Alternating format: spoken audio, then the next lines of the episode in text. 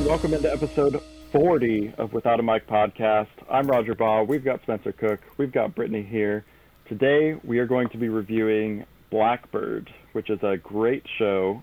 A little spoiler alert on Apple TV Plus. um, we're just gonna we're not gonna bury the lead here at all, um, but we're also gonna talk about our top three. We're doing like a mini list, so we're doing our top three favorite Taron Egerton projects um, after we review Blackbird. So, Brittany's back from Hawaii. I'm in California. Hello, everybody. It's good to have you back. Oh, I'm so glad to be back. You guys, I literally got teary eyed when you guys were doing your little. We miss you, Brittany. I was like, oh. we did miss you. We did. And I know. I, I felt like it was such a good episode, but it would have been literally 10 times better if you were on the Oh. pod. Whatever. I loved it. Yeah, it was. Well, now we have Roger on the other end sounding like a guest call in right now. So this is this is awesome. Yeah, this is with a mic podcast. Is that what it's called?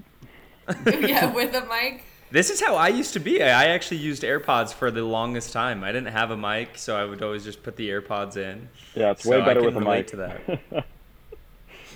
Yeah, for sure, for sure. But yeah, I'm stoked for this. Uh, Apple TV Plus, a lot of different quality pieces of content coming out on Apple TV Plus, but this is just one of them, right? Taron Egerton, he's kind of been off the grid for a little bit. Everybody knows him from the Kingsman series. Um, but I think that he has a little bit more to offer, and this is going to be kind of intriguing because I'm not a big Taron Egerton person. However, Roger and Brittany both really love his work. Yep. So I think this will be intriguing to talk about Blackbird. So, any uh, first initial thoughts before we dive into details on what you liked and didn't like about the show? Um, he's also very good looking, very attractive. You got to Um, include that. We got to sure. throw that in there because he, I just, especially in this show, he looks like there's one scene where he has his shirt off. He looks like Wolverine, okay? And in that moment, I was like, no wonder they, like, he's trying to get a superhero body. He looks unreal. Let's be real. So, he just looks like Tom Holland 10 years from now. So, Do not. I don't know. Tom I Holland don't, is off limits for this episode. There's no Tom Holland talk. it's, it's it's because of that one comment that Roger thinks I'm a big fan of Tom Holland. well, you're kind of backing it up a little bit. You bit. brought it up again. I mean, Exactly. a pattern. I can I can probably name more Taron Egerton projects than Tom Holland, which is kind of sad. So that that should say something. I mean, yeah, and oh, go ahead, Brittany. he doesn't have no he just Taron doesn't have a huge uh, book of work to really go from but from what he has shown i think he shows so much potential and especially after blackbird just i've never seen him get that vulnerable and um, yeah it's it's it's really cool that like what his future will be like Well, what Yeah. do you, what 'Cause I did you guys he's think gonna be a about top this then? What did you guys think? Because I think there's a lot the a lot of different I don't know perceptions that could be taken. Because I think the mass audience really enjoyed this show. I think many people are giving this kind of an eight out of ten or higher rating on the way that they perceive the whole show. However, I have read reviews and seen different perceptions from people who are like, "Yo."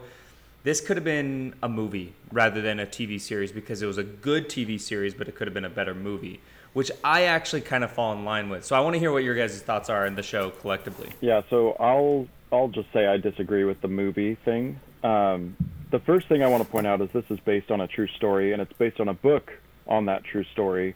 Um, and the book is called In with the Devil. So this this story is not one where you can sort of gloss over the details, and I think the build that happened in this show um, was necessary to get you to the point where um, it ended, right? So like obviously you have Larry Hall who is the you know killer, he's the target of this whole story.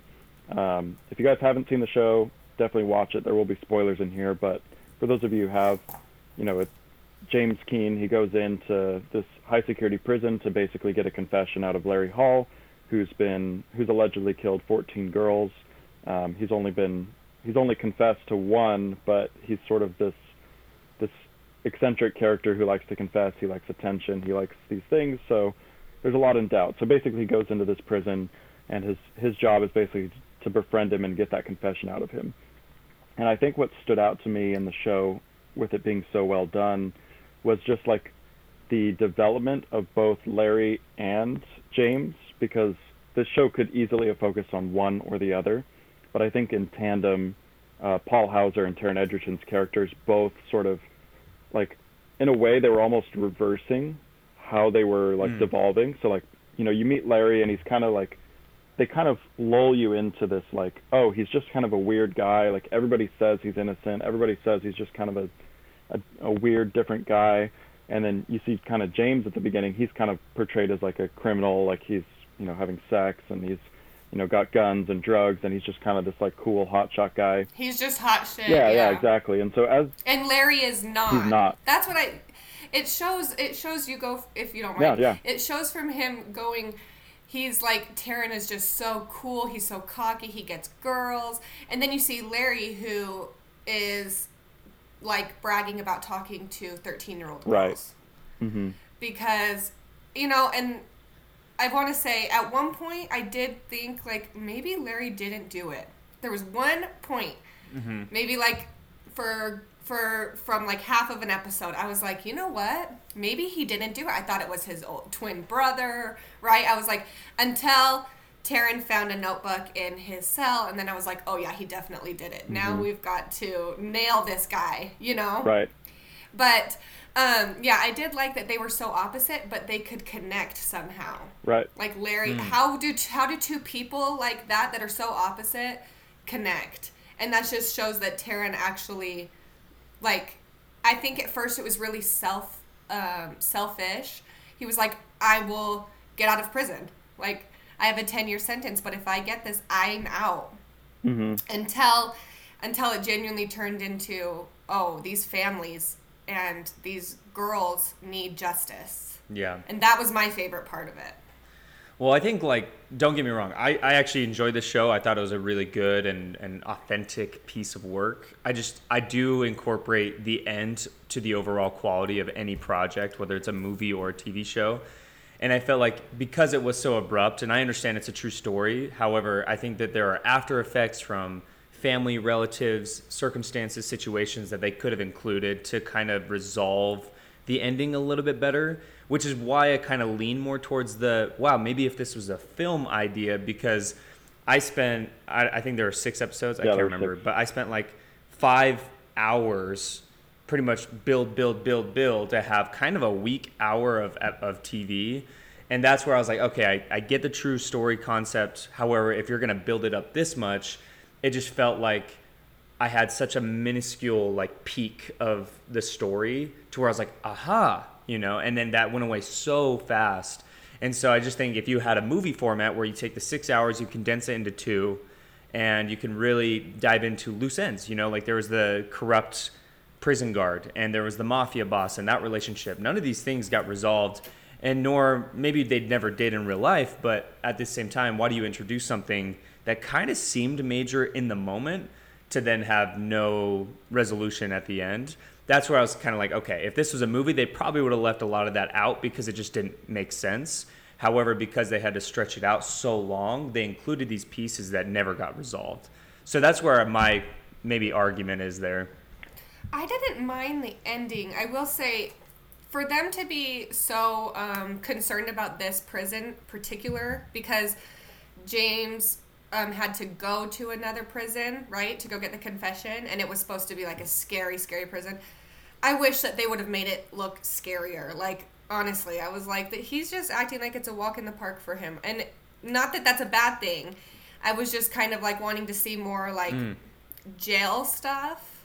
And you're right, the corrupt cop, the Italian mafia, nothing ever came about any of that. Yeah. And he was never threatened. That's another thing. He was never like threatened ever. And it's like I just don't know if that's really believable. Yeah, But there just it wasn't wasn't a part lot of of the story. contrast. Yeah. Well, I'll Yeah. as a disclaimer, of none of us have read the book, so we don't know exactly the true events of what happened and how this compares to the story. sure. Because this that's a fair Mm-hmm. point. If this is how it happened, then it's hard to fault it because that's historically accurate, right? But whenever you Yeah. see based on a true story, that based means there's a little wiggle room, so they may have dramatized certain aspects of it. Uh, but I think I think the real focus of it was sort of the dynamic between Larry and James and sort of how Larry devolved and how James evolved. I think that was like the message of the of the story, right? Because it, in stories like these, it's kind of tough because there's really no closure at the end for the families, like Spencer mentioned. You know, that's that's not something they were really able to give. I mean, the only good thing that came out of it was they locked him up for good. You know, they got what they needed. But I think I think it was just such a great dive into people, right? Like these two people Mm. and sort of their own, you know, path, either down or up. And I think this the closest thing this is that this I can compare this to is uh, Mindhunter actually. And I think this is basically Mindhunter if it were one uh, serial killer that they're focusing on. Like this is because Mindhunter, if you haven't seen it, it's sort of the evolution of the behavioral analysis unit, and so they go and they interview serial killers and they try to, you know, figure out what makes them tick and sort of understand them and to help them catch other serial killers. And so this felt like it could have been like an offshoot of Mindhunter, um, which Spencer and I both really love that show. I, I I don't know. Have you seen Mindhunter, Brittany? Yeah, I've I only saw like you know clips of it when because Braden watched it Oh, okay. and I was like, is that Jonathan Groff? Groff, or yeah. Or? Groff, I was yeah. like, I was like, what the heck? Yeah. So I knew him from like Hamilton, and I was like, what's he doing in this dark show? But yeah, so I saw clips of it, but Yeah. So Well, take the. Oh, go ahead, Roger. I was just gonna say, uh, Paul Hauser, who plays Larry Hall in the show, he actually spoke with, um, and Spencer remind me his name. The actor who plays Ed Kemper. Um, Oh yeah, I know you're talking about. but they're good friends I'll in real life. you, but he, yeah. yeah, he talked to him a lot throughout the process of Blackbird to kind of not to copy him, but to kind of understand his process for getting in the mindset of someone who's so like sick and twisted. Um, so there are a lot of crossovers here, but I feel like if you really like Mindhunter, you would really enjoy this this show. I think it's one of the closest things I've Yeah. seen to Mindhunter. Cameron Britton, by the way, uh, he won. That's I right. think he's the only Emmy winner from Mindhunter, and he played a supporting role in Ed Kemper. So, Yes. which kind of brings me to my thought on Paul Walter Hauser, obviously the best performer in this entire series, in my opinion. Uh, I think it's almost hard to dispute because he was so good, Emmy worthy for sure. If this was a film, this would be Oscar worthy for his portrayal. Mm-hmm. And I watched an interview with him, and you know, because he's he's spoken out publicly that he's against method acting. He's he's not about it. He perceives method acting as the way you treat your your colleagues on set more than the work itself. And he's like, I just can't get into that mindset, especially playing this character Yeah. and as heavy as it is. He's like, I can't I can't play this character and then act like this terrible human being to the cast and crew that are making it possible for me to actually do this. Mm-hmm. So I, I mean, what do you think? Do you think he'll be up for an Emmy for his performance, or do you think this show will kind of slide under the rug? Absolutely. I think he'll be in there. I think it's too good. It's like a it's it's one of those roles where you don't see the actor. You see the character. And the fact that he didn't method act and you know, he's he tried to maintain his humanity it sounds like a little bit like with this role because you kind of have to devolve a certain point to nail how well he did it. I think that's just incredible. And the only thing I've ever seen him in before this was Cobra Kai, where he's just kind of this goofy, silly character. And so to see him do, like, it'd be like seeing Heath Ledger in A Knight's Tale, and then just watching The Dark Knight, and you're like, oh my goodness, is that the same person? Like, how is that even Yeah. possible? So that's why I feel like with him, it was such a massive jump into a very dark and and thorough role, and he nailed it so well. I think I think he's going to get an Emmy nod and potentially even he's win for very creepy. Yeah, Yeah, he's very like it's like that's the word I would use. Like at first you think Larry's just like a dumb country boy, right? Like mm-hmm. that's what the vibe you're getting. You're like his his brother's the best and this is just the brother like, you know, he's the little brother of this cool dude, whatever. But when you're watching, you're like I'm almost like sketched out. I'm like, what's he gonna say next? Like, it was so creepy. He's always lurking. I think that he's a lot smarter than he shows. oh for sure. Um, but I will say that who really should get a a nod is the makeup, the hair and makeup.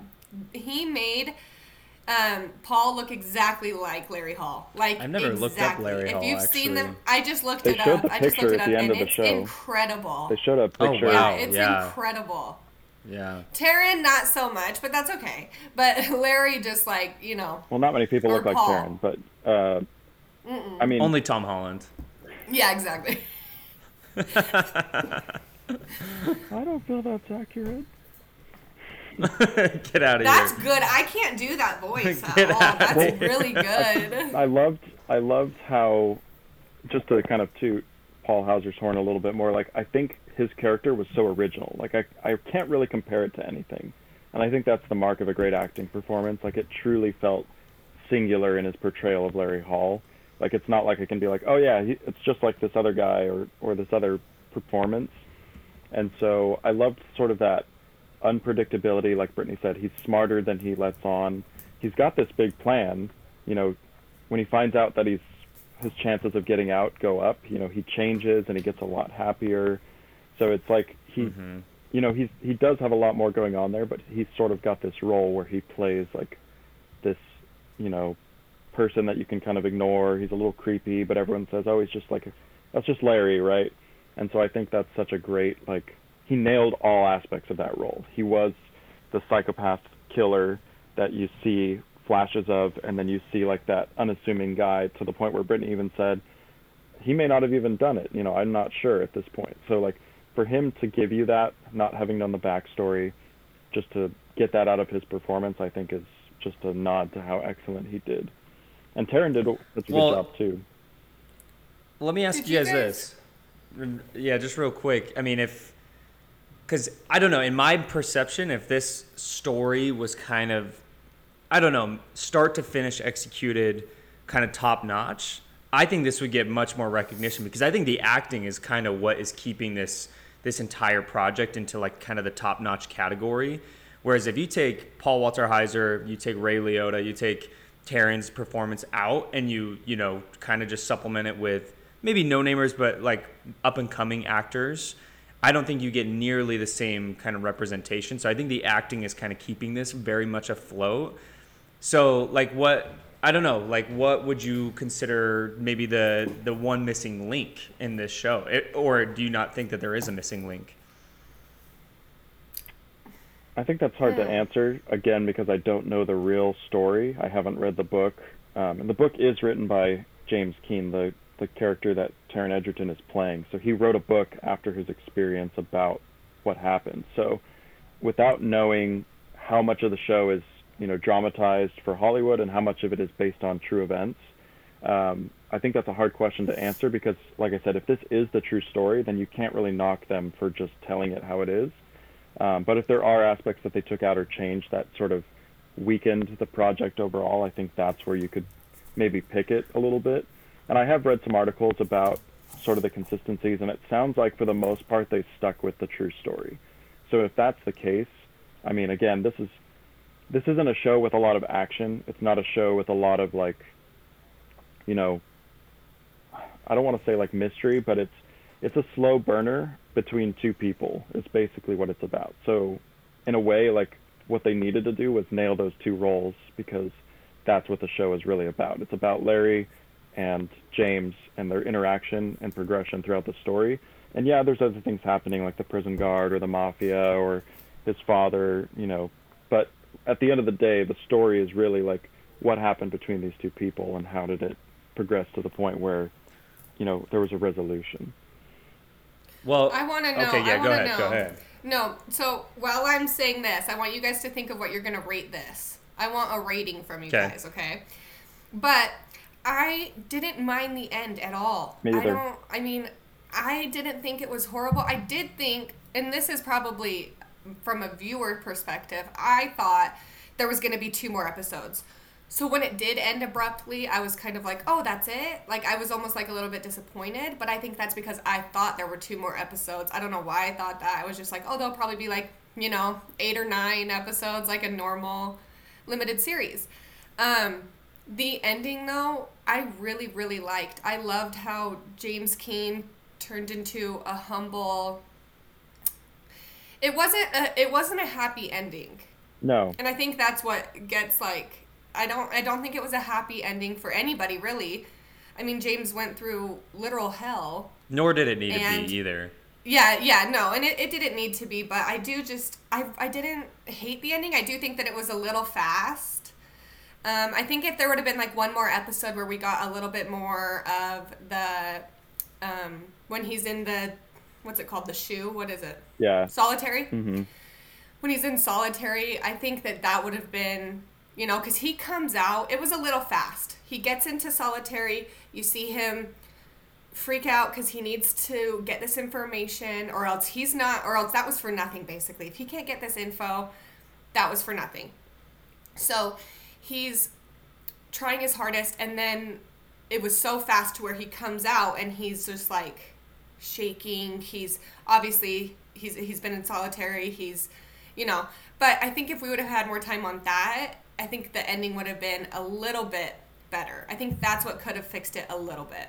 Well, to go to your point, and as well as Rogers, uh, just from a moment ago, I think you could take true true, true stories two different directions. You can either say, a, if I want to stick as close to the script as possible, which it sounds like they did. That's what I think. Create a documentary. Make it make it make it actual events, right? Because that is saying I want to keep this as close to the actual events as possible. Whereas if you're going to dramatize something, you know, I look at Under the Banner of Heaven, which is a great Hulu project, and they added two characters that are completely fictionalized to a true story. And so they kind of mix and mingled a true story, but they said, hey, we want to dramatize it. We want to make a good TV show. So how do we do that? We got to create two characters that won't it won't take away or impact the story to make you think, "Oh, this was fake or this was a lie," but rather eh, they're there to enhance the story. And so I think since they went the route of keeping this a show and not a documentary, they could have used aspects to kind of maybe impact the story or make it a little bit more enhanced or kind of just inflate the drama a little bit to like allow things to kind of resolve themselves. Because to brittany's point i don't think the ending was bad. It was just abrupt. It was really quick. It just ended really fast. Um, by no means is it like ruining the show for me. I just think that if you wanted kind of a more well-rounded limited series rather than me sh- trying to say oh let's make this a movie i think you could have added some some points of emphasis there. But just a, a small thought. I don't think this film or this tv series was bad at all. I think you know, I think it's actually one of Apple TV Plus's most, I don't know, appealing shows to watch right now, especially in the era that we're in with serial killers and true crime. Yeah, it's it's it's really I- their singular like true crime show at the moment, right? So if you're if you're coming to Apple TV Plus and you like Criminal Minds or again Mindhunter or shows like that, then I, I think this is the show that you'd probably gravitate to for sure. And they have some other stuff that sort of delves into like crime, but not in the way that this does, in sort of a gritty, dark, realistic approach. Um, so yeah, I think I mean, they filmed in a real prison. They did. So that's that's another aspect. You know, when he was locked in his prison cell, he was actually locked in his prison cell. He like literally couldn't get out. Mm-hmm. And so Taron Egerton talked about a little bit of anxiety going through his head as he's like, "Wow, I'm actually in a prison cell right now."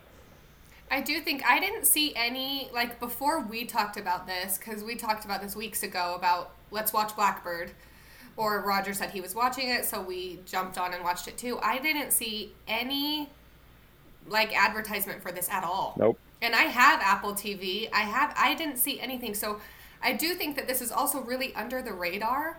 I haven't seen any marketing on it, nothing. And anyone who Yeah. I talk to about it, I'm like, "Have you have you heard of Blackbird?" They're like, "No, what's that?" Like this is really I think that's something that Apple TV can do better at. The only thing I Yeah. Is marketing. The only where, places I've seen it promoted are on Paul Hauser and Taron Egerton's Instagrams. And I think Apple TV, sometimes they play like a little ad before a show starts. So I've seen it there once or twice. But yeah, Apple TV is not really like, they're not Amazon priming this with Lord of the Rings, right? It's not like it's everywhere and it's like, this is going to be the best show ever. No, nobody's. Yeah, I don't. I would love to see the numbers on it. Um, but I do think if they want an Emmy nom, I do think Paul is deserving of it. I, I want to say Taron is, but I'm gonna say no. like I want to say yes, but I'm probably gonna say no. I think he's worthy of a nomination because again, with the Emmys, they're nominating like sometimes eight, nine people, right? So I would say yeah. I wouldn't think he would be the one who wins it, would be my guess. But for a for a nod, I, I, I don't think that's out of the range of possibility. Yeah. I just um I think that if Apple TV really wants to compete and get these shows out like if you're already doing Blackbird, Ted Lasso, The Morning Show, obviously. Um, if you're doing those types of shows that people love, I think that they need to up their marketing big time. Well, Okay, we need to we people need to people need to think of Apple TV when they think of what streaming service because I don't think of it. Well, when it's it comes four to bucks. when it comes to awards though, like you don't need marketing, right? That's the nice thing about box office compared to awards. Is box office you need the marketing. Mm-hmm. You need you need people to see it. You if that you, if you want money, that is where you need marketing. Whereas if you want awards, nobody care. Like honestly, none of the voters care. They're gonna watch it regardless because it's gonna be on their list of shows to watch that they're gonna need to rate anyways. Because if they're submitted, they're submitted. So if a show or a movie submitted, then those voters have to watch it to then say, okay, here's my vote for this. So I do agree that Apple TV needs to produce more marketing just in general because Yeah. at the end of the day, they have the one or top two best quality driven shows and projects on streaming right now. And nobody knows about it. They're, when they think of Apple TV Plus, they think of Ted Lasso. That's the mm-hmm. number one thing, which is not a bad thing to think about, but that's all they think about. Whereas if you think of Netflix, you know, people are kind of streaming in thinking, oh, like that new Salmon show, Breaking Bad is on Netflix. Okay, cool. Peaky Blinders, Ozark, Stranger Things. Like they, they just know because of the marketing behind it. Whereas Apple TV, people don't know about Slow Horses or In the Eyes of Ptolemy Gray or Severance or any of these other shows because it's all word of mouth. It's not big budget marketing. So I do agree with that. I just think when it comes to awards, they probably don't need to worry too much because it doesn't impact him that that much. I just yeah, as a viewer, when I'm watching the awards, is what how I was thinking of it. You know, Oh, like okay. as a viewer, Yeah, that makes sense. as a viewer, you're like, oh, Taron, Taron or Paul, like what did they, you know, like it was like us when we were doing our Emmy noms, and we're like, who the hell got nominated for the morning show? yeah, you that's know a good what I point. mean? That's a good like, point. Like, what the heck is going on? So just like from a viewer's standpoint, but yeah, they they're gonna do the work and they're gonna get recognized for the work no matter the marketing, no matter whatever. But just from a viewer standpoint, I would like to, I would like people to know this this of Taron Egerton because I think it's his top project so far. I really do. Wow, really? Okay. Mm-hmm. Well, I want to say And this. the range. Yeah, I want to say this about Apple TV Plus because I'm probably the biggest advocate for them right now. They're my favorite streaming service, along with HBO right now. And I think what I think they're actually really smart about this because they're not they're not really worried about the marketing side of things like Amazon or maybe an HBO or you know some of these other like Netflix as well. Like Netflix is pushing marketing so hard because they're struggling, right? Like people are leaving Netflix, so they're like, "Hey, come back." And what Apple's doing is they're creating quality content and then they're just letting it be. And I think that's really smart because when these award shows come up, Ted Lasso has won awards, Severance will likely win awards. Um, I think there's other shows that are going to win awards from them. And what that's doing is it's bringing people in because they'll see the award show and they'll be like, oh, this show won a lot of awards. They did that with Coda. Coda won Best Picture, and it was on Apple TV Plus. And so what happens is Apple's basically saying, we're going to make these projects. We don't really care if you watch them when they come out, but then they're going to be so good that they win awards, and you're going to see those awards, and then you're going to come watch them, and you're going to say, wow, this is really good. What else do you have? And then we just have more quality content. And I think that's really smart because they're not wasting money on marketing. They're putting that money into the content they're making, and that is Yeah. self-satisfying in its own right. And I think that's honestly like if you want to build a brand and be successful, I think that's the best way to do it. Like don't put a bunch of money into marketing because your stuff will market itself once it becomes like seen. If someone sees a show on Apple TV Plus, they're gonna be like, "Wow, that was really good." Like, what else do you have? Oh, that was really good too. Like, and I mean that's been my experience. So I just think I think HBO Max does it best. I think. I think they have the perfect um, content of whatever they put out. We're gonna trust. They've had they have a track record of you know mostly what they put out is really good, and then they also have marketing behind it. They have commercials. They have you know. So I think I think I get what you're saying, and I I, I totally agree. Apple. It's it's actually really cool that they do it that mm-hmm. way.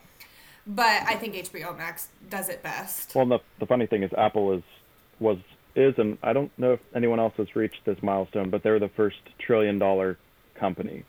So you know the way that they make their products and and that's channeled, I think, into Apple TV Plus because it is a product. You know, they're inc- including free like three, six, you know, 12 month trials with all the new devices you get. If you get a new iPhone, if you get a Mac, if you get an Apple Watch or an iPad, you get free Apple TV Plus. So you're like, cool, I'll watch this. It's really cheap right now. It's like five bucks a month. So they're basically lowering the barrier to entry to get you in and once you're in, you see all this great content and you love it. So they can do that. Obviously, like HBO doesn't have phones, and Amazon's really the only one other one who can do that because they're they have Amazon Prime, so they can just lump it in. Yeah, because they're Amazon. yeah, the biggest So company it's, ever. It's, it's like a, it's a different dynamic for them. I think. Um, I'm not saying that they if they did more marketing that wouldn't help, but I think that's really not their focus. Um, but I do think HBO does a good job as well. Um, HBO's got that. They they they're a developed brand, like they're established. So like Game of Thrones is their their cash cow. Like obviously that's in full swing right now. So marketing that obviously really helps them because people already know it. But I don't know if advertising Severance or Blackbird a ton would even get people to go watch it necessarily because it's I don't know. I think a trailer would. I think if I saw a trailer on Blackbird on YouTube or, you know, like right before what I'm about to watch, like, I think if I saw that, I actually would have been interested before you guys told me about it. I would have been interested. So, I mean, I don't know. Um, okay, let's go, let's get to the ratings. What do you guys rate this? 1 to 10? Mm. Should I go first? Yeah, Yeah, I go go it. first. Okay. At first, I put 7.5 because Spencer got into my ear a little bit. then, and then I was like, actually, you know what? No.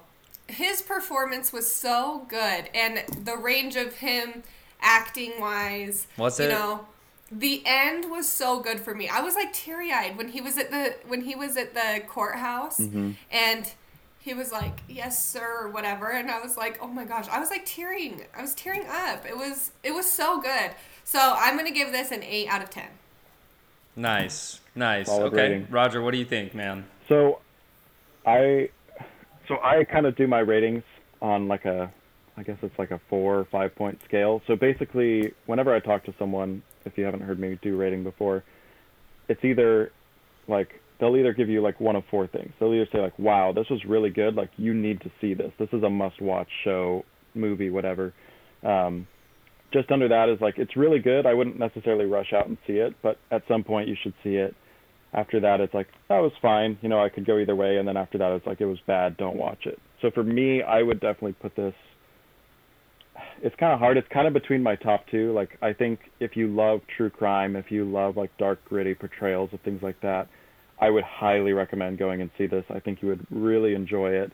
If that's not really your thing, I still think there's value in watching it. I would say definitely watch this at some point.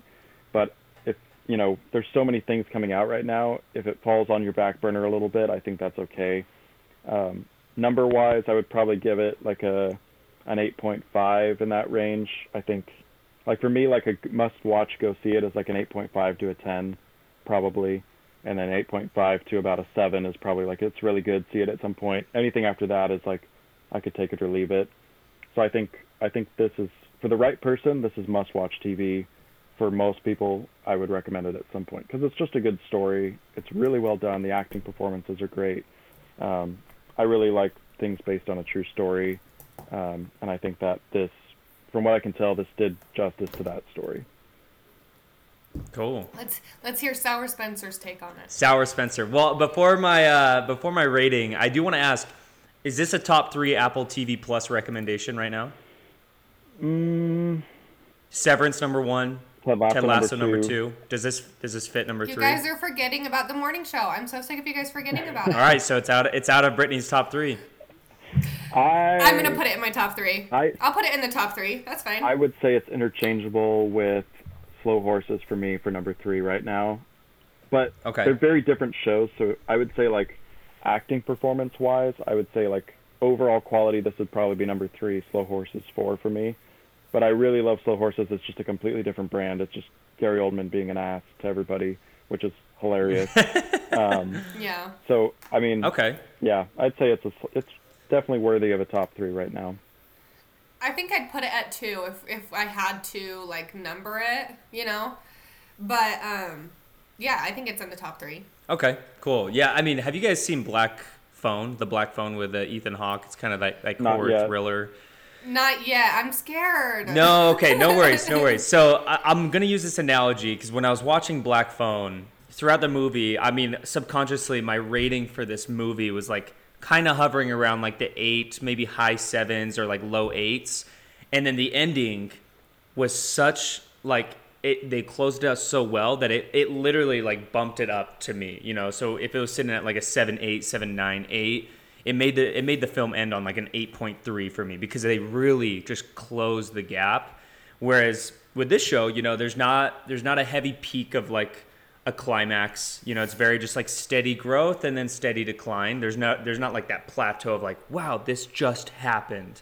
It's very steady and they do a great job. I mean ray liotta this might be top three best performance of his entire career which is a very good one. Uh, rest in peace to ray in liotta. Yeah, R.I.P. Can I ask one thing about Ray? yeah. Do you guys know was he sick during this? Because genuinely, I was worried about him watching this. Like I was like, he looks i don't know awful, absolutely awful. I want to say he and was, I was like, because he do you know what I mean? Like I almost felt weird watching it because we knew that he passed, and you see him look this bad. yeah to play I was uh, like, to play this role as sort of I think he had one other role that he did right before he passed, and so this was definitely one of, if not his last role, his second to last role. Um, but he Mm-hmm. passed earlier this year, and this show was slated to come out this this year. So that means that it was very close to when the show was finished. So I think I want to say I think he was. Well, sick. Ta- Taron Egerton did say he he literally said that his quote unquote hero Ray Liotta was in ailing health while filming the series. So yes, Yeah. he was in poor health. It Um, looked it looked bad, you guys. Like He did was so like, good though. Like I I was know. beyond He- impressed. Oh yeah, He's such he a good did so good. But like, did you not feel a little weird watching it? Like now knowing how sick he was, I felt weird. Like, oh wow, Yeah. you Yeah. know what I mean? It Just was because it was a little weird. It's like watching the certain Dark Knight, you know, right after Heath Ledger passes away, and you're like, wow, he's not around. Like this is kind of weird, exactly, you know? and especially if he he died from being so sick or whatever, when you or his health declining, right? Yeah. You see it in the show, and you're kind of like, oh my gosh, because I I turned to Braden, and I was like, this is he looks bad, Yeah. He was definitely in, scary. in poor health. But it was a great. um Oh, and did do you do you know if he passed when the show was filming or did it wrap? No, it, it wrapped. Mm-hmm. It wrapped. Okay, because they did a um you know um Episode three. this uh, episode's dedicated to yeah. Ray Liotta and it was episode three, so I wasn't sure if it was during it, but Yeah. No, so I think to your point, or like to kind of what we were discussing, this was sitting around kind of like the the low eights, you know, for me. But because of the abrupt ending, which once again was not bad, it was just abrupt. It really kind of pulled it down to like the 7.677 range. So I think if I were to give it a rating, I would say probably 7.6, just because of the the build, build, build, and then really just cut it off like mentality. Whereas I understand they wanted to, at least from the perception, is they wanted to keep this very in line. They didn't want a lot of flack when it came back to telling the true story of a very horrendous situation, which can be very difficult as a writer and or director and or actor, is trying to portray these real life events that were very terrible. So I think there's a lot that goes into this, but a very quality driven show. Taron Egerton, I mean, it was kind of weird seeing him after a couple years because I think his last performance is really, at least the last big one was Sing. Rocket Man. yeah. And so, And yeah, Sing he, yeah, he was in Sing, yeah. Sing one and two. Yeah, so I mean, I I think it's a good show. I think it's worth watching. However, I think there's a lot of other shows that fall into the same category that I would recommend over it when it comes to true crime or serial killers. But I think the the aesthetics and the quality was really there and it was present. And so, yeah, good show. I recommend it. So it looks like the overall without a mic rating is eight out of ten. Everybody. Hey, Eight out of ten. Hey, hey. eight out of ten. hey. Wait, okay. Now, now that we have that rating, I want to know your guys' top projects for Taron. O- obviously, we talked about Yes. his his IMDb, his his his project history is not super in depth. However, I, I'm just going to be straight up. I haven't seen Rocket Man, so it's not going to be on my list. Um, so there's going to be a couple different fluctuating pieces. Whereas it probably would be on my list if I saw it. I just haven't seen it. So I want to hear you guys' top three. What do you got? Okay, well, I do want to say I haven't seen Rocket Man as well, but this weekend I watched a bunch of clips, so I basically saw the movie. No, I'm just kidding, but I watched. That's We gotta get over that I knew. I knew Roger I knew Roger wasn't gonna like that. That's why I said it. Um, no, I've seen the I trailer, I so wanted I've seen the to. movie. It's basically the same thing. yeah, exactly. I've seen the whole thing. I wanted to watch a bunch of clips so I could understand kind of what it was about, right? So I could see his acting performance. So my husband watched it and I said, you know, like what scenes really stood out for you? He said there was like a pool scene where uh, it's he's at his lowest. There was a scene where he was anyway. I just watched a bunch of scenes, so I did put it in my list because I I got the overall, you know. But number one, I did put Blackbird. I think this is his best so far. Okay. I really do. What what else do you have? What's up? What what, what are two and three? Well, two, I have Rocket Man. Okay. And Even though you haven't three- seen it, great. Even okay. though I haven't seen it, you know, a lot of a lot of clips. And number three, I I have Kingsman, Which one? The Secret Service Just or the Golden first one. Circle? Okay. the Secret Service, right? Okay. That's I just had to first one. clarify, you know, I mean, I trust me, I, I I figured I knew where that was going, but just for audiences to know Yeah, no, that the Secret first- Service was much better than Golden Circle. Golden Circle was The first one, horrible. sure. That was a horrible movie. I didn't love it was either. I awful. agree. I didn't. Did Did you like the Kingsman? That the Kingsman or whatever? It was all right. I haven't seen the Kingsman. It was good. I liked it. It was I thought it was good. I I feel like Ray it, Fiennes is good. it was missing something for me, but I feel like it was pretty good. Um, they had a good twist in kind of the middle Yeah. latter part of the movie, Yeah. like a really good twist. did not see that coming. Um, so I guess I can go. So mine are the same three as Brittany, just in a different order. So I have Blackbird as number one. Um, I think it shows the most range for him, and like when I think of Blackbird, I do think of Paul Hauser, but I like the moment where after Paul Hauser basically confesses to him some of the things, and then he's just in his cell, like like basically like freaking out because you know he's trying to play it off with Paul Hauser when he's when he's in there with Larry. You know he has to be cool and sort of play like he's he's okay with all this stuff. But the real side of him, like seeing that, like like that just really sold it for me. Like just the the toll this had on him as a person, and I genuinely like got that from him. So I think for me, Black. Can I say that the the creepiest part of that scene when he's in his cell um, and he's bawling because he just heard this brutal killing of a 14 year old girl. He's in his cell, he's crying, and then Larry's saying, James? Are you awake? you awake? Yeah, James? Are you awake? James? Yeah. And I was like, Oh, and he just couldn't say anything, and he's like, Okay, well, sleep good. I was Yeah. like, Oh my gosh. It was, it was a great scene. Mhm. Yeah. So I, for that reason, I put this as number one. Um, number two for me, I am a huge fan of the first Kingsman movie. It's one of my favorite movies. So for me, that's number two, and then number three is Rocket Man. Um, I think, I think in Kingsman, like him playing Eggsy is just like, like at that time, like I know he's evolved as an actor, but at that time, I think that was like the perfect role. That was like him. It was made for him. Right. Yeah. Yeah. So like just sort of that like suave kind of cool. Like he almost played that same role at the beginning of Blackbird, right before he went to jail. He was kind of, you know, obviously he was more of a criminal, and then Kingsman he's supposed to be like a special agent, but you know, sort of that like suave, like confident, cocky, like super capable guy. Like that's that's who he played. Um, I just love Kingsman. Colin Firth, we've talked about him recently as well. So Amazing. underrated in that, like just that pairing it was just a gift that we got to have them in a movie together because they were just so good. Um, also, sort of a kind of crazy twist in the middle, which now that I think about it, The King's Man wasn't too far off from earlier movies with some of the twists they had. Um, thinking about it now, so yeah, th- Yeah. those would be my top three. Um, I'm a huge Taron Egerton fan. He hasn't done a lot of stuff. Um, again, most notably, he was in Sing 2 recently before Blackbird, but before that, it's been quite a while since he's been in something like massive. Uh, second Kingsman movie wasn't good, although he did a good job in that as well. So I will say I've seen Sing 2 about 25 times. It's my daughter's favorite movie. And so I've seen it so many times. But uh, yeah, he has an amazing singing voice. yeah, he's the gorilla. Like- if you haven't seen it, Yes, yes. He is so talented. Well, Brittany's going to be very happy because Taron Egerton is going to be in a film with Jason Bateman here soon. I saw so, that. Uh, yeah, oh, so that's, I'm so that's going to be dangerous. Um, I have I have my three. One of them is not on your guys' list, so I think that makes it a little bit intriguing because I haven't seen Rocket Man. I will say my number one is Kingsman. Rightfully so, you nailed it on the head. He's made for this role. Um, kind of a weird comparison, but I think you guys can kind of see where I'm coming from here. Almost like Jamie Lee Curtis in Halloween. I can't imagine any other girl starring in that role, and she's had so many better roles, but I consider that one of her best because it's her most iconic role.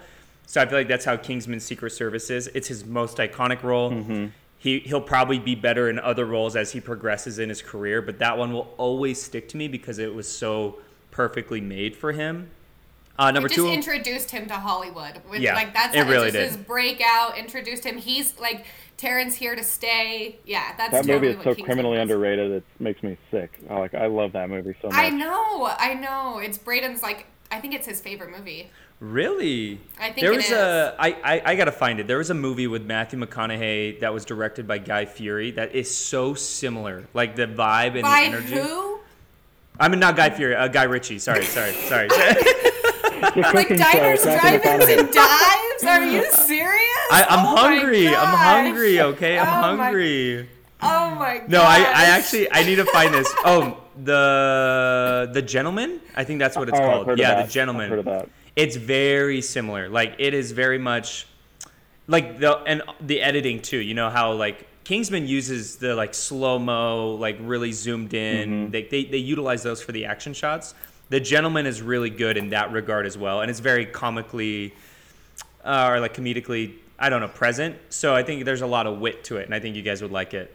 Uh, number two is Blackbird for me. I just think yes, his his range is probably the best I've seen. When I started Blackbird, I remember we were having a conversation, and I was like, "Yeah, I'm not a big Taron Egerton fan," and I remember it was just like, "Oh, how how do you not like him?" Well, you're throwing And- Tom Holland around, so we had to we had to culturize you. Exactly. Oh God, that's even he's That's even what worse. was. No, I'm That's just kidding. What it was. He has been in better roles than Taron Egerton, though I will say. So that's kind of the unfortunate truth. No, he has not. Devil all the time, Cherry. Yeah, he's been You can com- you can compare Devil all the time to something like Blackbird. okay, and then Cherry. I think that's what do you have comparable. there? That's the only other one. No, and I you have Spider Man's. That's yeah, he- he- I mean, he's. Hey, i I'm not going to start the Spider-Man train with comparison because I know you guys are Andrew Garfield fans, but I do think that he is probably the most well-rounded Spider-Man. But we won't get into that because I already know that that's going to cause a whole different. We just gotta have an episode. My number three. Oh, go ahead. I was gonna say we gotta have an episode My number where we three. Just debate. we gotta debate just one episode where we all just bring up our takes that we've just been. Isn't that doing. every episode? We do. That's that's our we yeah. That's every one. episode in our all of our lists. Because we gotta stay on topic to some extent. But sorry, go ahead. You're the number great debate.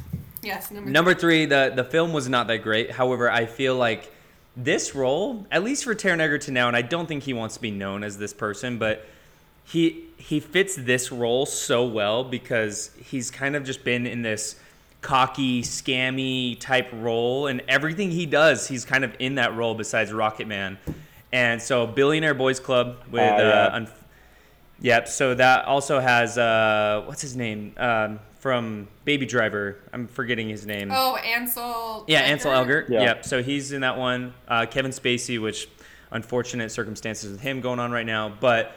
Uh, Billionaire Boys Club, not a great film. However, he fits that role very similar to Kingsman, where he's playing this, you know, pretty much scammy, get rich quick, you know, guy, and that is him. And I hope that he progresses out of it. But that's kind of how I see him right now. Is this very like, I- maybe anxious. He, he's not super composed and calm and collected. He's very much like, I'm gonna talk to you and I'm gonna be very confident. I'm gonna go very fast and we're gonna do things. It's like, whoa, okay, all right. Like, let's just relax a little bit. So I think that Blackbird is a great segment and transition because he's kind of taking that step. Yeah. And I hope that his future projects now resemble that, whether it's with Marvel and Wolverine or other deeper projects, such as the one with Jason Bateman. I just think that there's going to be a lot of opportunity for him to kind of cross that bridge. Yeah, I mean Wolverine is coming. I mean, I don't know if you if you've been watching She-Hulk, but there was a reference in there to Oh, was there? Wolverine. Yeah, yeah, I saw that. yeah. They're like, oh, I don't think there's anybody else who could do it like him. I think Taron is a great pick for that if they decide to go with him. I think they should. I think that would be my my question would be, does he want to do it? I don't think it's a question of Yes, he does. Did he you does. see? He has, an interview where he says, "I am waiting for that call." Like I. Oh, he it." he met with he met with Kevin Feige. He met with him Yeah, like a month yeah. ago or two months ago. okay. And he said that he's like he's like you know he's like if it comes about I'm ready like. Yeah. that would be. But he also a said if he doesn't get it he understands. that would be an absolute gift if they nail that. Because I don't. Well, and did you see who's the lead runner for uh, Mr. Fantastic now? Which I'm is- not happy about it at all. Wait, do you know? Okay, who? The guy who, from You? Who, Penn Badgley. Yeah. Yes, I think that's great. I think that is phenomenal. He fits the Mr. Fantastic vibe so well. I, John Krasinski was just such a fan casting. It wasn't even I'm like on a thought John out. Krasinski kick. Uh, see, the thing is, I, I wanted like John, him and Emily Blunt to be okay. Let me say why. I don't think. I don't think he is superhero material. who? Penn Badgley. Well, so so people actually were saying, well, he'd be a better Doctor Doom.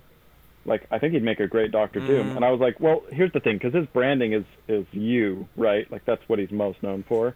So to make that in swing, Pretty Little Liars, right? Is he No, on that Gossip show? Girl. Gossip think it's Girl. right? But his Girl. Gossip like Girl, when people see him, you think you, right? Like that's Yes, like yeah. what Yeah. you associate Yeah. him with. So it's like for him to make that switch to Mr. Fantastic, who's the headliner of a cast of superheroes in a sh- basically Disney has to get this right, right? Because if this Fantastic Four flops, it will be untouchable. they are screwed. Yeah, so they need to get it right. So I, I can see like as an actor he's great, but I feel like they should I feel like they wouldn't be, they wouldn't have the guts to take that risk, right? Let's take a a serial killer type evil person and uh, that they're known for and cast them as like Mr. Fantastic who's this like super smart guy. Yeah. I don't know. I I, I don't think it would be a horrible casting. I just don't He's know if- very marketable. I will say that. he is, but I don't know if they'd have the the guts to take that swing. You know, I think they would want to be safer with, especially Fantastic Four. Like if it was another role like Moon Knight or something like that, I could see where they're like, yeah, let's bring in somebody. Nobody knows who this is, but But the stakes are too high. that's what yeah, I think. that makes sense. I think the stakes are too I just high. don't. I just don't see him as Mr. Fantastic. I don't know. When I read it, when I read it, I was like, okay, this is probably a rumor. Like this is probably like a you know, fake, whatever. But it's it's real. I mean, I I don't know if he's met with them Got some legs. already or, yeah. And so I'm like, maybe they just want to interview a couple. Reed Richards. maybe and I'm maybe I'm connecting him and I forgot I don't know how you pronounce his name, but e- Eon or Eon uh, Grufford, who played the original Mister Fantastic from like the older Oh, yeah. Fantastic Fours, and they just they resemble each other so well. So maybe I'm maybe I'm thinking of him too much visually, but I do think that Oh yeah. Penn Badgley He was a good one. He was good, and I thought that th- I think once again, Fox and Sony have just never, in my opinion, nailed it on the mark. I think Logan was like the best production from both studios on and X Men kind of Days of Future the Past MCU. was the other one that I think was incredibly well done. No, remember I Brittany don't loved ever Dark remember Phoenix. which one. Oh gosh, I didn't love it. I didn't love it.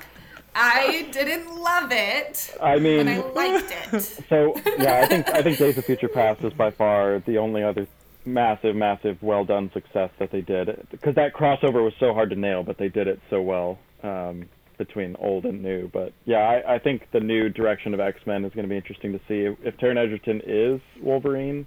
I mean, we know Wolverine's coming. It's just a matter of who it's going to be. I think that would be a For sure. fantastic choice, and I think And he has the body to do it. I can't stress that enough. well, I really Brittany's like, like, I've been focusing and really I'm working on like- his body, not of work, but his body. his body. Oh, you guys wanted me to do his body of work. Oh, yeah, sorry. it's an important distinction on this show. But uh, yeah, no, I think No, I think well actually I think after I- Blackbird that helps his case for Wolverine because Wolverine is not like a cocky like oh yeah you know I'll just come in and do everything like he's very like brooding and like he's very like angry all the time so it's like seeing like that side of him in Blackbird where he's a lot more like serious and like more calculated I think that helps maybe his case because that's the first role where we've really seen him like with that range and I think Wolverine isn't Wolverine is very opposite of like Eggsy or Billionaire Boys Club, you know. It's not the same role at all, but I mean, Yeah. I think physically he looks like he could be Wolverine, yes. Do I think his acting will work? Now after Blackbird, I think you can make more of an argument that it would. I do want to say about Blackbird real quick because the whole time I was thinking this, and I, I think I even brought it up to you guys or maybe texted it to you guys, but what I didn't like, okay, is that his jail, what is it called? Like a jail ward Cell? outfit? Jumpsuit? No, Oh, his the outfit. outfit, a jumpsuit. It was tailored to his body so perfectly that I was like, this is like getting, like, it was like un, so unrealistic. That was for, Brittany, they're appealing to audiences like you who focus I on know, his body. and they, It was- they did it, but I also have to be like, okay, that's a little unrealistic. Nobody looks like that in a jumpsuit. Like he, it was crazy. Well, let me say this.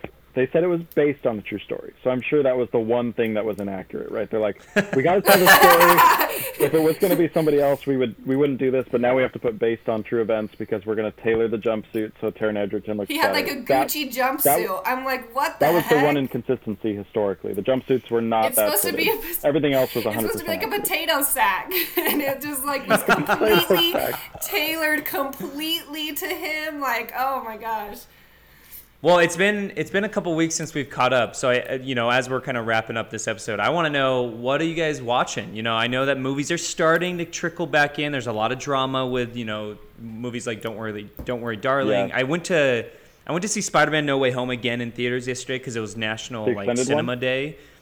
Uh, yeah, the extended nice. one, which was, it Was was, it great. good? Yeah, yeah. There's some. There are definitely some pieces that they added, which was really cool. But they, for the national like movie day or cinema day, they showed pretty much a trailer for almost every like no or every movie that like they want you to like see this year. So there's a lot of different projects coming out for the rest of the year. And as Roger and I discussed last week, a lot of Oscar-driven Yeah. projects rather than cheap thrills. So I just want to know what are you guys watching right now? TV, movies, one or the other, both. Uh, I want to hear it. Um, I'm trying to get caught up on um, Only Murders in the Building season two. Um, but other than that, that's it. I still have to get caught up on. I'm watching She-Hulk, Okay. so I am watching it. Um, I'm just not caught I haven't up. seen episode two. Okay, I've seen episode two. I haven't seen three and four. Have they come out already? Three is out. Yes, because I've been gone for. Well, isn't four out yet from? I think it's just three. Because I, I think it, four, four's coming out this week. Oh, Mhm. okay. Maybe I was thinking. Anyway, I'm not. be- I'm behind on that, and I'm behind on Game of Thrones. Just because I did take a vacation, so I need to get caught up. Are you talking House of the Dragon or Game of Yeah, Thrones rewatch? House of the Dragon. Okay. Okay. Cool. Yeah, I do want to rewatch Game of Thrones, but I just can't get the heart to do it. Well, I will say, maybe maybe this is a good segue if I, if you want me to kind of um, recommend some shows because House of the Dragon so far has been really good. Like this is this is shaping up to be. I think anything any Game of Thrones a fan would probably want, but once again, I haven't seen the show. That's a- but watching it from a non-biased perception, like it is really detailed. The cinematography is brilliant. The acting's brilliant. The story is so complex with drama. Like it is. There's so much that you're like, oh my god, there's no way this is about to happen, and then that's what fuels the next week. Like Brittany, episode two is milestones ahead in regards to drama than episode one. Like there's Yeah. so Okay. much that's brewing that it's it's outrageous. You want to watch the next episode. So I think House of the Dragon has got to be like at the top of everybody's list. Whether you've seen Game of Thrones or not, I highly recommend starting it. I really want to watch Lord of the Rings because I am a big fan of the, the trilogy. I think they did a great job. I know that uh, was it Jeff Bezos or like a relative or something that son. said like don't like don't. I I mean, I'll, I'll paraphrase. It was don't, his son. don't screw this up. You know, like this Oh is so I think that there's a lot of pressure, but also a lot of opportunity, Mm-hmm. especially if they're going to make this into a three, four, five season show. I think it's then five there's seasons that they have a planned. yeah. So there, there's a lot of opportunity to build this up. wow. Um, however, I will say I just finished season five of Better Call Saul Oh, nice. because season six isn't anywhere to watch unless you buy it, which is totally fine. But that show, it's like reminding me that this show is on the same level as top tier shows. Like this show is so so good. Like I highly recommend watching it. It's definitely the best uh, like prequel series or even like Spin-off. any yeah spin-off series that I've ever seen. I think it's it's Well, so well done I've done. seen people. Okay, Spence, I'm with you. I'm. I just watched it on the plane. I watched Better Call Saul season five. And Oh, you I'm- did? I did. I'm. Uh, I'm on episode five right Oh now. my god, the the cliffhanger at the end, it's making me want to buy the entire season six right now, and I think Well, I you will. should. A lot of people. A lot of people are raving over season six. Well, I've seen. Yeah. I've even seen people starting the conversation. Is it better than Breaking Bad? I've heard that. I've. I've heard that. I'm gonna say no, but whatever. I mean, I haven't Well, you finished gotta it, finish but it. I just. think. Well, I heard I it has one of the best conclusions in TV. Period. Like I heard that the last Wow. episode is really, really well done. It's done. hard to. Okay, I'm excited. It's hard to quantify the power of a of a great ending, because like Yes. know. if if I, I don't think Breaking. Oh, here we go. I already know where this is going. Well, I'm just saying. I think I think Breaking Bad ended well, but I, I don't. I I don't think it was like amazing, right? It was like it was satisfying and it closed, it tied the knot and put a bow on it and let you leave. But I think if Better Call Saul has a fantastic, incredible ending, then obviously there's recency bias because people have just watched it. But I can see why that might change your perception. So. Um, well, Do you especially. think that a, do you think that a prequel can be better than the original? I mean, like yeah. without a doubt. I think once House or- of I the think that's Dragon, possible. I think once House of the Dragon finishes, however many seasons it goes, I think if they end it right, and I'll get into this in a second, but I think if they end it right, people would probably start that conversation: is is it better than the original Game of Thrones? Just because if the ending is so good, and people will people will compare basically just that. They'll be like, yeah, I mean, it was the ending was much better. I I like House of the Dragon better, but I will say Well, here's a very. Oh. I just want to say a quick naive thought, a very naive thought. you need to watch The watch first Game of episode Thrones. of. Ha- You need to watch. Yes, Game I know. Thrones. Yeah, you do. Yeah, but, you do. but first episode of House of the Dragon, because by the way, I watched 30 minutes of the first episode of Game of Thrones a while back. Oh. And and I couldn't I couldn't latch myself in. I was like, ah, this isn't like It's it's it's, it's not enticing me. And I understand it's a pilot Yeah. episode. It was like when they first introduced the show, so there's a lot of ground that they have to break. However, with the first episode of House of Dragon, it, it got me so fast. Like I was I was hooked. They were I was in it. smart. They explained things really well. There was a lot of detail for somebody who doesn't know this world or the lore at all. They did a really good job. So I think that gives me a little bit of a hope in regards to what they can accomplish, but it's a difference in are they actually going to accomplish it. So I was really, really intrigued to see how you would take it because I knew you haven't seen Game of Thrones and I wanted you to watch House of Dragon. And I wanted it from the perspective of people who haven't seen Game of Thrones because it's it is different, right? But like you have this new thing where this is like your Game of Thrones. This Yeah. is your Sunday. This is, you know, you're watching it. I'm not there yet. I'm still super bitter. I'm like I can't get over it. I'm excited. Like don't get me wrong, but I'm not like, oh, it's Sunday at da da da, you know.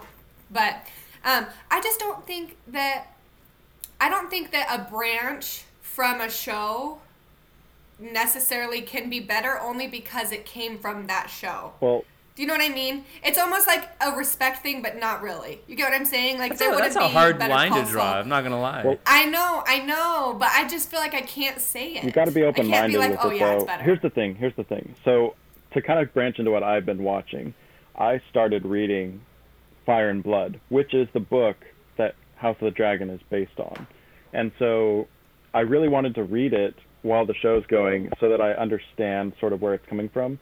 But the the difference here is that Game of Thrones is a long book series that hasn't been finished because George R. R. Martin has basically written himself into a corner and he doesn't know how to tie it up. Yeah. And so he screwed up. I mean, he's he's claiming he wasn't involved in the last couple seasons of Game of Thrones. I don't know how true that is, but it's it's inarguable that a lot of people didn't like the ending. I'm in the minority. I don't think it was egregious, but I didn't have high expectations for it. So, going back to House of the Dragon, this is a closed story. So the book that it's based on is like hundreds of years of history following generations. And they basically zoomed in and took a slice of it and said, okay, we're going to blow this up and make this a show. So, I mean, it has an ending and it's been really well thought out. And this book has been really well received. So that's why I have high hopes for it because they're working with content that's closed. You know what's going to happen. yeah, that's a good point. So I, that's why I think it's going to be successful. Um, and like Spencer said, like that first episode, they really marketed it so that like if you love Game of Thrones, you're coming back like, oh, this feels like nostalgic, like what we loved about Game of Thrones. And if you haven't seen it, it hooks you right away. It catches you up. It doesn't make you like stumble through the lore and who the characters are. It just jumps in, gets you gets you hooked. And then second episode is a little bit more character building, which was necessary. And I think this this third episode, I believe, is the one where they're going to jump three years in the future. So they're going to bring in the new cast, and sort of that's where it's going to. Yeah, I heard about that. I think that's kind of wild because I like I love the cast that they have right now, but I understand that that's the story that they have to tell. So kind of weird that they're bringing in new characters or new basically two. actors. It's Rhaenyra and Alicent are going to be replaced with older counterparts. Yeah. But I mean, uh, it's so I think it's really well done. The book is actually really good. I'm actually enjoying it a lot because it's basically from Aegon the Conqueror all the way down. Um, so I'm learning a lot of lore stuff, which I'll you know share anything that's relevant throughout the show. I haven't hit in the book the time period where this show is taking place yet. I think I'm on the great grandfather of Viserys Targaryen, so I'm like two generations behind. Um, but really cool stuff, and like just sort of the lore building out the show is really cool. Um, I have seen the first two episodes of Lord of the Rings. Um, I I was really worried about this show. I was really worried about the show that it was just going to be a cash grab and basically just forced and really like weird. I think so far I'm liking it actually. I don't think it's as good as Game of Thrones, but it's also not trying to be Game of Thrones. Um, they I thought they were going to introduce a much bigger starting cast, but really they're following about four storylines, which I think is okay. Um, so you're sort of getting to know these characters right now. They sort of start off in different parts of the world, and over time they're eventually probably going to come together. Um, but right now, I think the different storylines they have going, it's enough. It's enough to keep me able to focus and interested in all of them, and they all sort of have some sort of urgency, which I think helps it a lot. So I'd say if you haven't seen it, if you like the original trilogy, it's not going to be the original trilogy. I'll just say that now, but it is. I think it's a good start, and I'm interested to see where it goes. Um, they took some liberties in some places, um, but I think overall they're staying pretty true to like Middle Earth and the whole story. Well, Roger and I talked about this is the solution for Star Wars. Yeah, go back in go time. go hundreds of years back, where you don't have to involve anybody that has to do with Anakin Skywalker Yeah, and please. do your own story. You know, because look, it's working for Game of Thrones.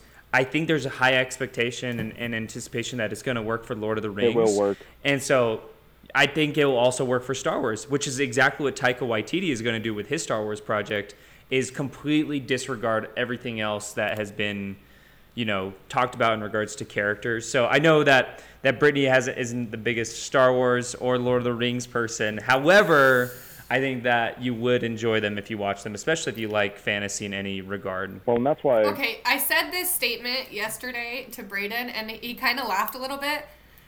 When I Braden was watching Lord of the Rings, the show, and I was in the background, and I was like, I just don't know if I can get into this fairy tale mythical thing. And he's like, mm-hmm. but you love Game of Thrones, and I was like. Okay, but is it comparable? Because the only real thing that's like in Game of Thrones is dragons. It's grim dark fantasy, which is a very different brand. Like Game of Thrones. Okay, I thought that too because I was like, I, it's just not, it's not my thing. But I am going to watch it for the sake of the podcast because I love this podcast. so I am gonna watch it, and For if the they pod. do do, yeah, if they do like a new Star Wars thing, I'll watch it too, especially if Taika does it. But um, Well, I think- Taika's on my shit list right now. I think so. Andor. I think Andor, in some ways, is doing this right because it, it is using a Yes. character we know, but we know really nothing else about this cast and what what they're doing. And, and like Spencer said earlier, I think it was last week. He said that it, they really want to focus on real people. There's no Jedi. There's no like Force, which is where they mess up all the time. So it's like let's just do a Star Wars story like Rogue One about just regular people. There's no strings attached. Let's just be creative and write a good script with great cast and make it. Yeah. And I think that's what Andor is going to be, which is why I'm super excited for it. Um, but I'll just rattle off the other things I've been watching real quick. I finished Only Murders in the Building season two. Fantastic ending, really crazy ending. Um, so we'll probably have to talk about that. Uh, I've I'm watching The Staircase, which has gotten Emmy nods for Colin Firth and Toni Collette's performances. That's also really good. It's on HBO Max. Um, I wouldn't say it's the best show I've ever seen, but it is really good. It's based on a true, based on true events as well. Um, I'm watching She-Hulk. I'm one episode behind. I watched Lord of the Rings. I'm caught up on House of the Dragon. Um, there's something else I was watching. Yeah, I think that's it. Um, I'm reading. Have, have any of you delved into the Sandman at all? No, not yet. Braden's gonna start it this week. I've got too much The- going on. Yeah, it's it's Yeah. intriguing, but it's not captivating enough for me right now. I'm in the earlier parts. It's an it's definitely an intriguing universe and, and story, but like it's it's a little bit off the mark for me. Well, Neil Gaiman, the author, he's he's active on Twitter, and he's basically been saying like, I don't know if it's going to get a season two. It's like done well, but not well enough. So I think, I think people probably watched it because it was there was nothing else to watch at the time. Yeah. But I don't know if it's Especially on Netflix. yeah, like it was Netflix's like here's the new thing, and I don't know how Yeah. well it's actually carried on, despite being watched a lot initially. So yeah. Well, Brittany, I got to ask you because you weren't here last week. What movie are you anticipating most for the rest of the year?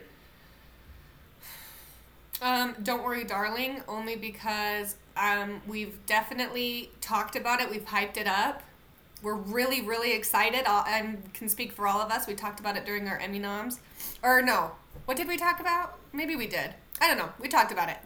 And I know we're really excited. Um, but now that there's all this drama surrounding it, I'm really intrigued. But I also think it's going to hurt the movie. So. Oh, it will. Really?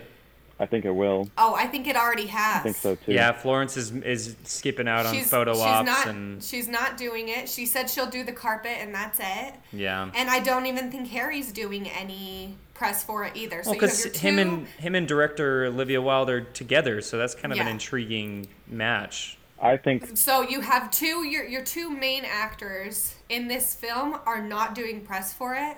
That's not a good Well- look. And Olivia Wilde does not have a good look right now, in my opinion. and that's why I don't think it's going to do well. I think if Olivia Wilde was a, was I think if Florence Pugh was in the wrong and Olivia Wilde was in the right, people would go see it a lot more. But I think because it's the other way around, people are like, "Oh yeah, Florence Pugh is like, you know, she's upset. Olivia Wilde's kind of in the wrong. It's her movie, right?" I think that it's easier to hurt Olivia Wilde by not seeing it than it is to hurt Florence Pugh by not seeing it. So I really do want to see it. I Ever we'll since the trailer released, We'll review it. yeah, we're gonna go. Spencer and I are gonna go see it. Yeah. we're actually gonna go see it together. Nice. But um, I've been wanting to see it just from just from the trailer by itself. Take out any of the drama. It looks like an Yeah, incredible movie with lots of twists. It looks like a psychological thriller, which we love. Um, but personally, when you start seeing all this stuff and you see videos of Olivia Wilde, you know, referring to Florence as Miss Flo, it's really disrespectful. Yeah. And it's almost like Well, and Shia LaBeouf too. I mean, he basically like she tried to portray sorry, it like he left, and he was like, "You know why I left." Like, he had a great email, by the way. I read the full email that he sent to Olivia. Variety. Oh, to uh, oh to He, Olivia. yeah, he forwarded it to Variety, but it was very well spoken. And I've listened to Shia LaBeouf, and I know he's been Love him. definitely in the wrong on a very like I love him. serious note. But I think if you if he was in this movie instead of Harry Styles, because I'm gonna tell you right now, Harry Styles is my one qualm. I don't know if he has what it takes for this role, and so if it was Shia with what he did in Honey Boy and what he's done in. Fury and all these Peanut other Butter films, Falcon. Peanut Butter, honestly, great movie. Well, he's been doing a lot of- low key. Underrated. A lot of underrated. theater. as well. Like he's gone and down a very different r- route with like live acting performances and like theater and and interpretive things like that. So I mean, he's definitely like explored a lot of things that I think would make him fit well for this role. I agree, Spencer. If it was Shia over Harry, I would 110% trust it way more. Um, but for her to dog on Shia when he's already hurting, he's already down, um, he's already getting, which is deserved, right? The criticism, it's deserved totally. which he's So- owned fully. Which like- he, yes, he's owned, right? But for her to like make it like, oh, She made it about Shia her. was acting inappropriate. Exactly. It was inappropriate. He didn't fit. He's fired. And then for him to show how, like, for him to be graceful enough to be like, actually, you know what? That's not what happened. Instead of just take the, you take the hit like he could, right? He actually decided to speak up for himself. I think Olivia Wilde is not a good human being at all. Damn, Jason- that's a that's a pretty uh, bold Let me- statement. Let me say why. Jason Sudeikis, I'm a fan of, obviously. I know But- Roger is as well as so am I. she um he served her papers at Comic Con. Um, yeah, And it was supposed to be this huge story, right, of Olivia being the victim of like why it happened. And I just think she's trying to flip this narrative about every aspect in her life to where she's not ever the problem. Hmm. But it seems like with Shia, with Florence, and with Jason, it just seems like she's the issue. And she hasn't owned it at all.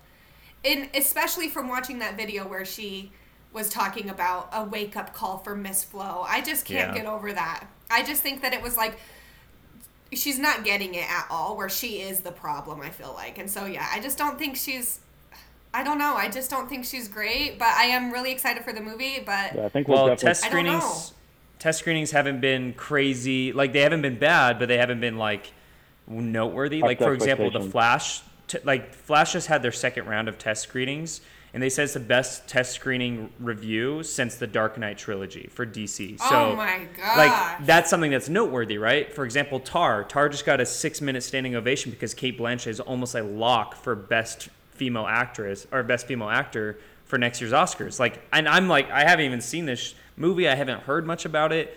And then those things are just blatantly, you know, depicted. Whereas, Don't Worry, Darling, there's a lot of hype around the Truman Show aspect and the psychological thriller behind it.